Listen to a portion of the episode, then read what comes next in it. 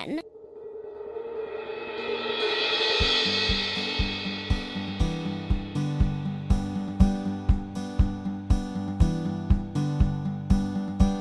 and welcome to Science is Fun E. I'm your host, Private. I'm 11 years old and currently in the sixth grade. Joining me today is Skipper, who is an old nerd. Hey, that's not funny, Private. Kind of funny, Skip. Skip, a listener, has asked about chromosomes. I never heard of them. Why would anybody want to know about chromosomes? Um, I think we might have mentioned them in a previous episode. Maybe you just weren't paying attention. You do talk a lot, I guess. I must have zoned out. Not funny, Private. I wasn't being funny, Skip. Hmm, I guess it's time for some research on chromosomes then. Oh, brother.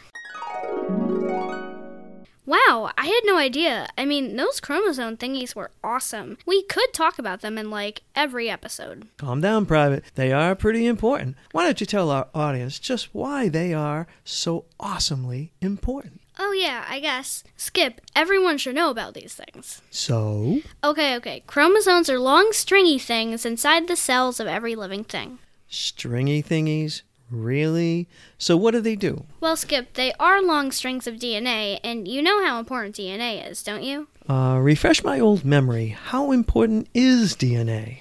Very. It's in like every single living thing. It's like a step by step guide to how to build a person, or a tree, or even a frog. If it's alive, it was made to look like it does and act like it does because of its DNA. Wow, you really are into this DNA stuff. So how does it work? The research showed that it uses a four letter code to make proteins. And you know that every living thing is made from proteins, don't you? Of course I do. So, how does DNA make a protein again? Okay, so first the DNA is in the center of the cell in a place called the nucleus. And it doesn't leave. So, how does the DNA make a protein if it doesn't leave the nucleus? And living things are made from thousands and thousands of different proteins. So, how does it know which protein to make? And. Wait, wait, wait. I'm just a kid trying to figure it out myself. Don't make me answer everything. You're the adult here.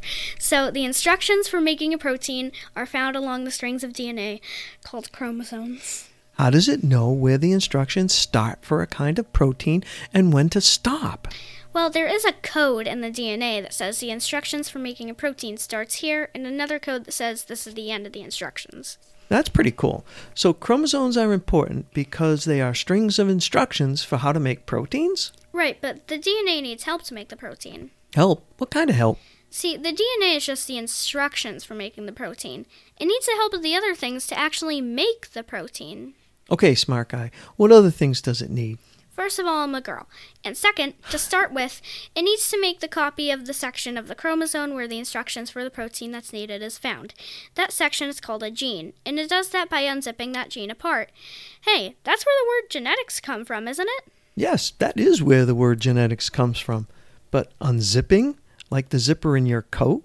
Seriously, Private? Skip, it's exactly like unzipping a coat. The two parts of the DNA come apart, just like the two parts of the coat come apart, and then DNA makes a copy of one of the parts. So, what happens to the copy? The copy leaves the nucleus and goes out into the cell where it attaches to a thing that will assemble the protein for various parts according to the instructions. So, what are the parts needed to make a protein? The parts are called amino acids, and there's about 20 different types. Each type is a different shape.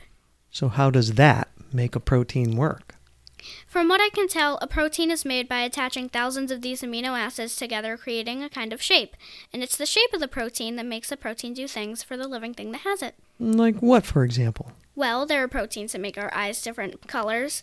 There's keratin protein that makes finger and toenails and hair. And there's a protein in the blood that makes it red, and proteins in the skin, feathers, leaves, and scales to make them different colors too, and proteins to make muscles and. Uh, oh, okay, okay. I get it. There are a lot of proteins. But you're telling me that it's the shape that makes them all work? So, what if there's a mistake and the wrong amino acid gets in place of the correct one? Then the shape of the protein will be wrong, and it may not work as well, or it may not work at all like it should. The living thing that gets that wrong protein would be sick or may not survive. Well, there are many different kinds of genetic diseases. Skip, how many different chromosomes are there in people? Well, every person has 46 chromosomes, but only 23 are different. Hmm? Why is that? You see, you get one set of 23 chromosomes from your mother and one set from your father. When that first cell of yours gets those chromosomes, it turns on some from your mother and turns on some from your father, and it turns the other ones off. So, whichever parent's genes makes your proteins, that will determine the features you'll have, and those features will resemble that parent, like you have your father's nose. Cool, but Skip, is it genes or chromosomes that make a person a boy or a girl? Well, there are two different chromosomes involved. We call them X and Y. If you get two X chromosomes, your body will make girl parts.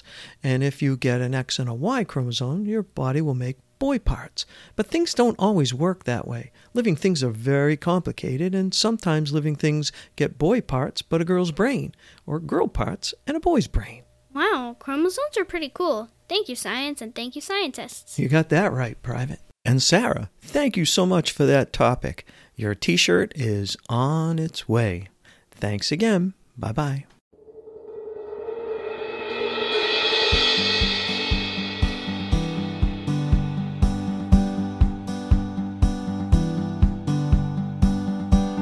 Well, that's our podcast for this week. Come back next time for another episode of Science is Fun E. Oh, and don't forget to visit our website at www.scienceisfune.com or listen on iTunes, Google Podcast, Podbean, or just search for Science is Fun E in the podcast section of your favorite podcast app. To suggest possible topics for upcoming episodes, email topics at scienceisfunE.com. And remember, you could win a Science is Fun E t shirt if you send in a suggestion and we use it in an episode. You can email me at private at scienceisfune.com or skipper at scienceisfune.com. I'm private, aka Avery S. Hoping you have a great week. TTFN.